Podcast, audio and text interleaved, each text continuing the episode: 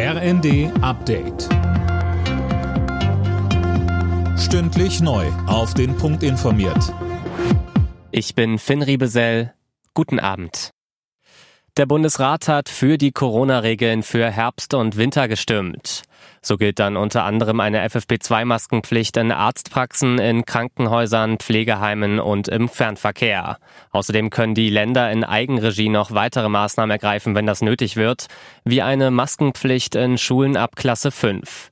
Gestrichen wurde dagegen ein Passus, wonach Corona quasi mit Masern und Cholera gleichgestellt worden wäre. Schüler hätten dann nach einer Infektion nur mit einem negativen Test wieder am Unterricht teilnehmen können.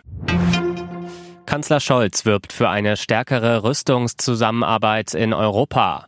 Dafür müssten die Mitgliedstaaten ihre nationalen Vorbehalte und Regularien überprüfen, was den Export gemeinsam hergestellter Systeme angeht. Die Bundesregierung sei dazu bereit, sagt Scholz. In London darf man sich erstmal nicht mehr anstellen, um sich von der Queen zu verabschieden.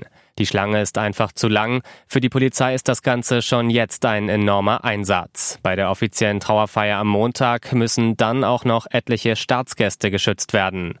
Jochen Kopelke, der Vorsitzende der Gewerkschaft der Polizei, sagte uns, Für die Menschen, die Polizistinnen und Polizisten sind solche Einsätze sehr belastend, weil sie viel abverlangen und man nicht einfach eine Pause macht und einfach nach Hause geht, sondern in der Regel durcharbeitet. Das heißt, wenn sie mehrere Tage Einsatz vor sich haben, müssen sie auch mehrere Tage am Stück arbeiten.